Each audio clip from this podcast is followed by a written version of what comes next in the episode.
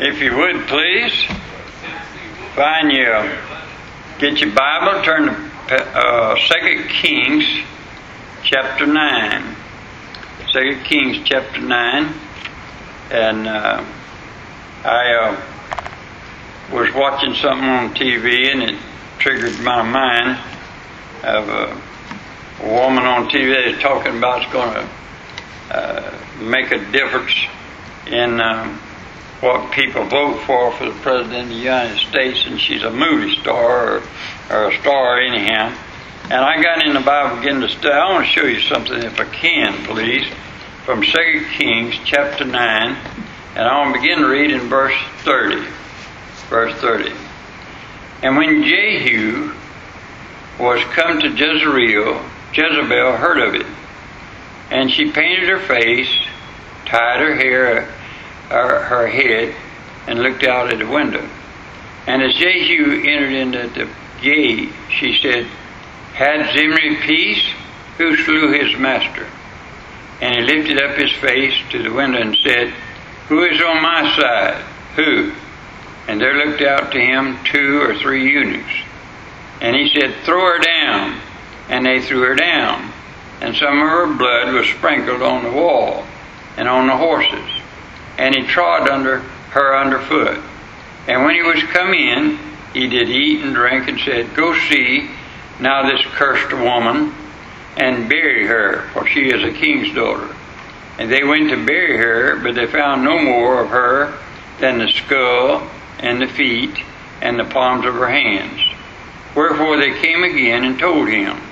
And he said, "This is the word of the Lord, which he spake by his servant Elijah the Tishbite, saying, In the portion of Jezreel shall dogs eat the flesh of Jezebel, and the carcass of Jezebel shall be as dung upon the face of the field in the portion of Jezreel, so that they shall not say, This is Jezebel."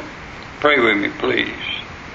Heavenly Father, I pray in Jesus' name that we'll understand as Christians who we pattern our life after and who we mold our children after.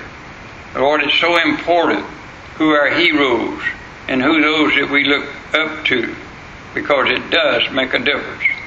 Bless us, we pray, today now in Jesus' name. Amen. First of all, uh, there's a lady came to my office some time ago and asked me why I don't go to movies. And uh, some years ago, there was a movie came out of Hollywood that was called The Sins of Jezebel. Now, Hollywood's desire is to raise the tide, if I can put it that way, of the lust of the flesh. Now, most women of the world today want to be a Hollywood star, a Jezebel, if you please. They pattern their life after this type of people that they see on T V, become stars, become those uh, that uh, everybody's talking about, and so on. Now, Uh, look at with me, look with me, please, in verse thirty-seven of Second Kings chapter nine. And the carcass of Jezebel shall be as dung upon the face of the field of the portion of Jezreel, so they shall not say, This is Jezebel. Notice, if you would, please, Jezebel was never to be glorified by any person, much less the child of God. Now, no woman in the Bible ever Uh, played so into the hands of the devil as did Jezebel. Now, I want to show today seven things about Jezebel, if I can, very quickly. Let's go back to First Kings now, uh, chapter sixteen. First Kings chapter sixteen, and I want to read verse thirty-one. And it came to pass, as if it had been a light thing for him to walk in the sins of Jeroboam, the son of Nebat, that he took to wife Jezebel, the daughter of Ethbaal, king of the Zidonians, and went and served Baal and worshipped him. Now, I want you to notice, first of all, she was raised like a heathen. Jezebel's daddy went and served Baal and worshipped him. It was a familiar sight to Jezebel then to see these prophets of Baal in their rituals before the idols over the land of Zidon. Now, notice Hollywood chooses this kind of person to portray on the screen to America or the world, yet America is called a Christian nation. Yet Jezebel hated the God of our forefathers and served and loved uh, the, the devil's worshipers. Satan is behind the scenes. Satan knows the American parent is not raising their children to love and reverence the God of the Bible. I had a, a conversation just yesterday with a lady that's having trouble with her grandchildren. And uh, they, she wants to uh, help them so bad in the family. But you can't help people when they get to a certain age if you haven't brought them up right in the beginning. If you if you don't start in the young age teaching them right, and you want to come along later on when they get to be teenagers, for instance, and then just turn a switch and change them to be a, um, a Christian and dress right and act right and talk right, you can't do it. Now, God can, but you can't. And people want to do that. They want to ignore their uh, young people. Now, let me show you something. According to a survey, now think about this, twenty-one million young people in America have never heard a clear gospel message from a pulpit. Our youth today are being raised like Jezebel of old, like heathens. Now, secondly, I want you to see she worshiped like an idolater. Now go back to First Kings with me, uh, chapter sixteen. I'm going to read verse thirty-one. And as Jehu entered in at the gate, she said, "Had Zimri peace?" I'm sorry, I'm in the wrong second Kings. I want to go back to First Kings. First Kings chapter sixteen and verse thirty-one. And it came to pass, if it had been a light thing to him to walk in the sins of Jeroboam, the son of Nebat, that he took to wife Jezebel, the daughter of Ethbaal, king of the Zidonians, and went and served Baal and worshipped him. And he reared up an altar for Baal in the house of Baal, which he had built in Samaria. And Ahab made a grove. And Ahab did more to provoke the Lord God of Israel to anger than all the kings of Israel that were before him. In his days did Ahab the Bethelite build Jericho. He laid the foundation thereof in Abram, his firstborn, and set up the gates thereof, his youngest son, Segub, according to the word of the Lord, which he spake by Joshua, the son of Nun. If you take these verses, you'll understand that Ahab, the king of Israel, married Jezebel. She continues on in the idol worship, and Ahab goes along with it. Now, we're talking about the king of Israel. We're talking about the king over God's people. All, all over Israel, idols to Baal were erected. Deep in the heart of this woman was a hatred for the God of Israel.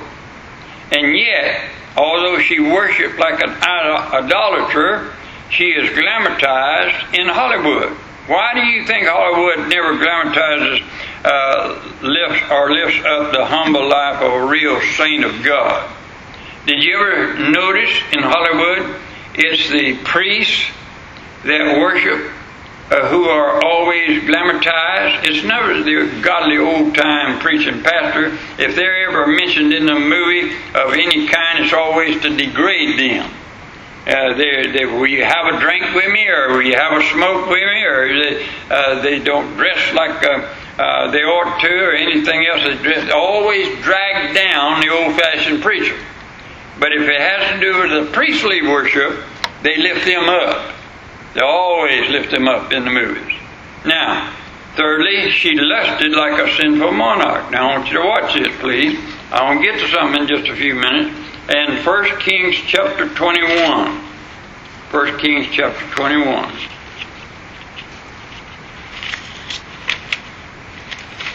And I want you to read with me beginning in verse thirteen. And there came in two men, children of Belial, and sat before him. And the men of Belial witnessed against him, even against Naboth, in the presence of the people, saying, Naboth did blaspheme God and the king. Then they uh, carried him forth out of the city and stoned him with stone that he died. Then they sent to Jezebel, saying, Naboth is stoned and is dead. And it came to pass, uh, when Jezebel heard that Naboth was stoned and was dead, that Jezebel said to Ahab, Arise, take possession of the vineyards of Naboth the Jezreelite, which he refused to give thee for money. For Naboth is now uh, is not alive, but dead.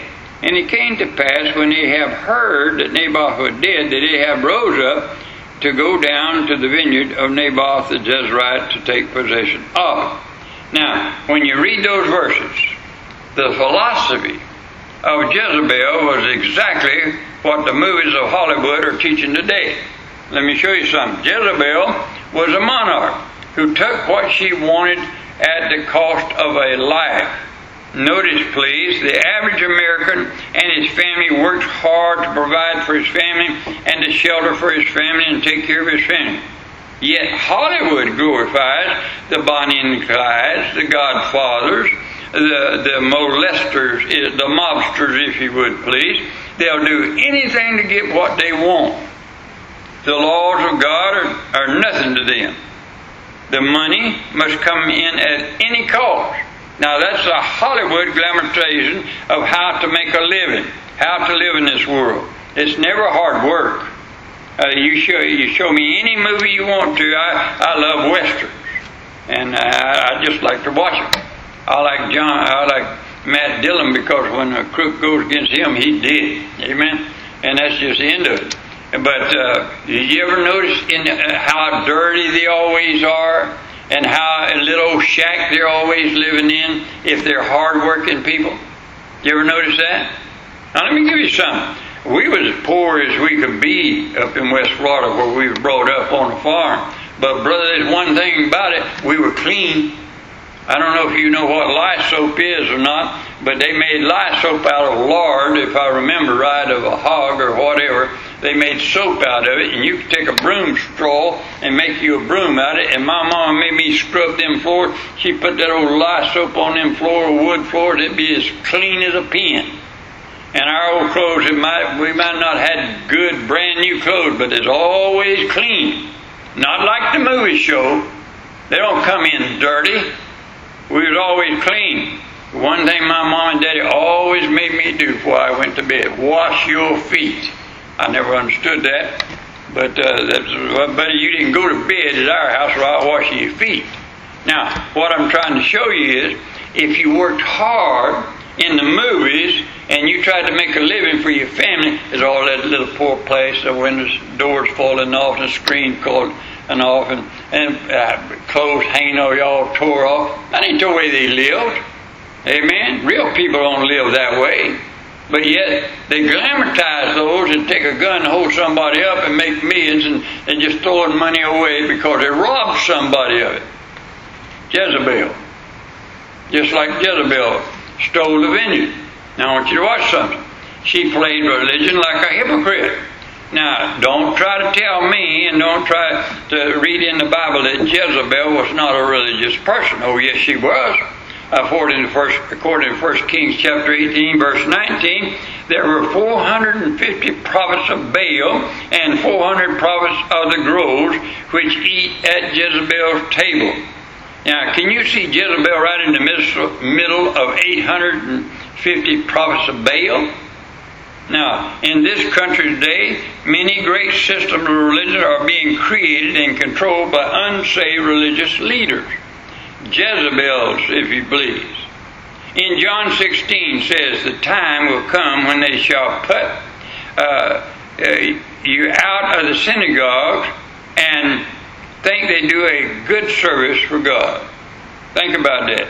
More and more, the humble, born again, saint of God, are being suppressed by religious authorities today.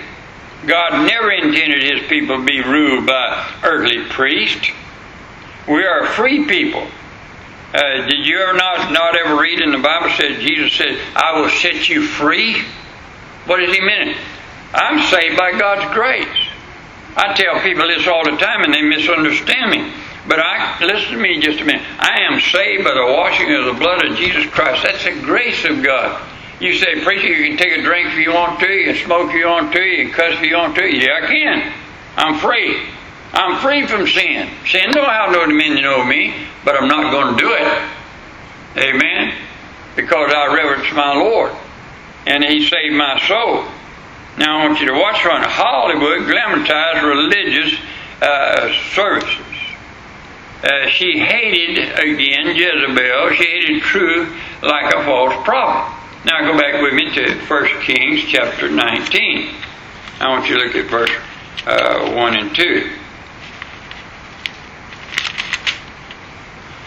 Chapter nineteen of First Kings and verse one and two. And Ahab told Jezebel all that Elijah had done, and withal I had slain all the prophets with the sword. Then Jezebel sent a message unto Elijah, saying, So let the gods do to me and more also, if I make not thy life as the life of one of them by tomorrow about this time. Now, Jezebel hated God's man, Elijah. Do you know why? Elijah carried, as it were, the word of God, and she hated God's word. Never in a Hollywood film do you hear the old King James Version of the Bible, if they read it at all, it's some other perverted version. Unless it's in mockery of the Bible. Never in history has there been the Word of God been attacked like the Bible. Hollywood questions the ark, they question the creation, they question the flood, and you can go on and on. And what I'm saying here, that uh, Jezebel hated God's Word. She was condemned like a sinner. Now look at First Kings chapter twenty-one with me for just a minute.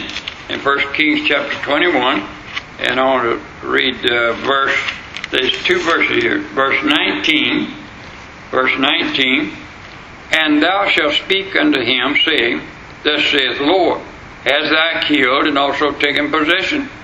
And thou shalt speak unto him, saying, Thus saith the Lord, In the place where dogs uh, lick the blood of Naboth, shall dogs lick thy blood, even thine. Now that's the man of God talking to Jezebel, and he's prophesying what's going to happen to her. And now I want you to go with me, please, to verse twenty-three. Verse twenty-three.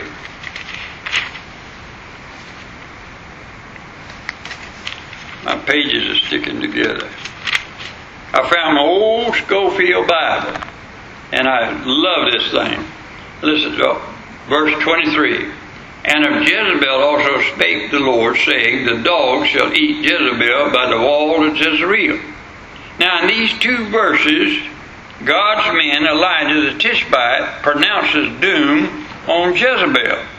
Now I believe every hour, every day, she heard these words in her ears, that they, what was prophesied to her, because she knew that whatever uh, Elijah pro- prophesied, brother, it's coming to pass, because she'd seen it. Now, she lived under condemnation, just like uh, John chapter three, verse thirty-six tells us, that we're all under condemnation of sin and trespasses. Amen? Now, I want you to notice something else. Second Kings chapter nine. Now, go back uh, to where we was in the beginning, and uh, look at, she died like a dog in verse thirty-five. Verse thirty-five. They went to bury her, and they found no more of her than the skull and the feet and the palms of her hands. Do you ever, do you ever, I like to watch every word of the Bible. Go down to verse thirty-seven. And the carcass of Jezebel shall be as dung upon the face of the field of the portion of Jezreel, so that they shall not say, This is Jezebel. In other words, God wanted Jezebel to nobody talk about her again. Now I want you to watch this.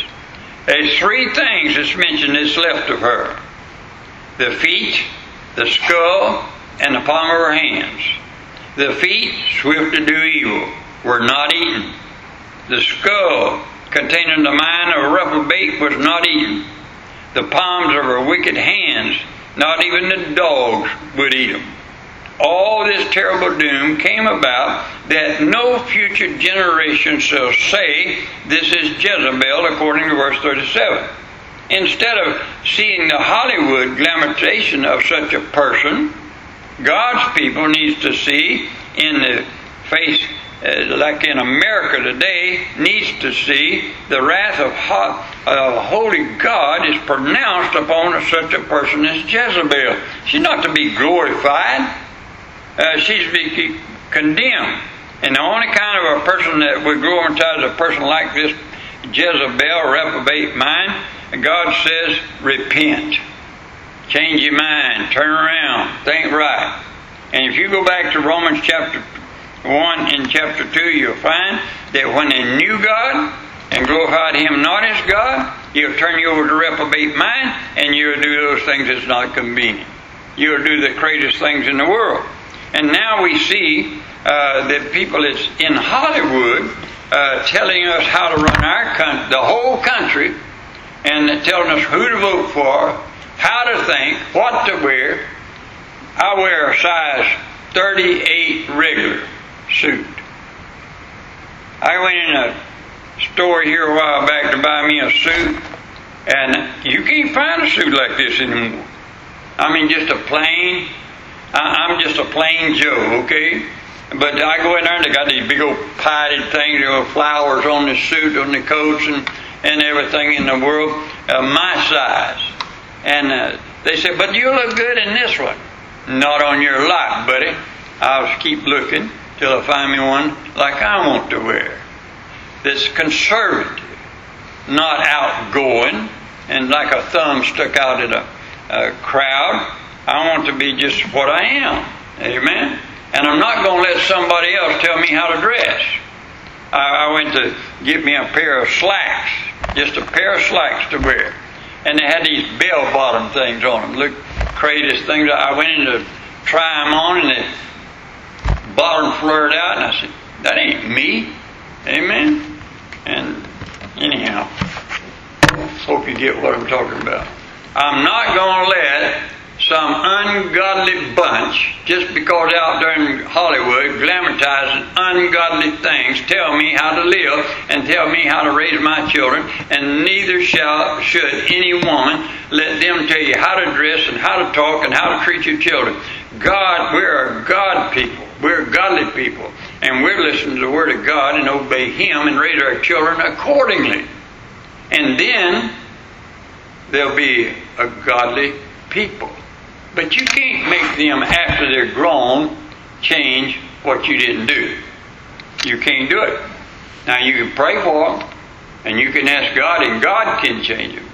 But as far as you making a difference, but when they're young, and, and I, I got I got some little grandkids right now that uh, they come up, they just come up to my chair and just hold me and talk to me, and, and uh, I got one that just blows my mind, but Uh, the, how smart that little guy is, and he'll talk to me. Now, let me show you something. If they're going to do that, if they're going to come to Pawpaw, and they're going to ask Pawpaw, or they're going to talk to Pawpaw. I got two grown grandboys that literally come over to Pawpaw, how would you handle this? Pawpaw, what would you do here? And they talk to me about their life now as they're growing. Now, let me show you something. I'm glad for that. But I don't take that lightly, because I'm making an impression on what they're doing now the rest of their life. And I better be right with God. Amen? And I'm not going to let ungodly people, or, or I wish they'd take California and cut it off, shove it out in the ocean, what I'm trying to say. Let's pray. Father, bless the coming hour. In Jesus' name we pray. Amen. I believe it.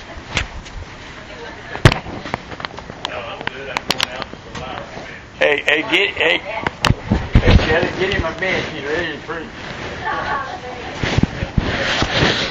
to preach.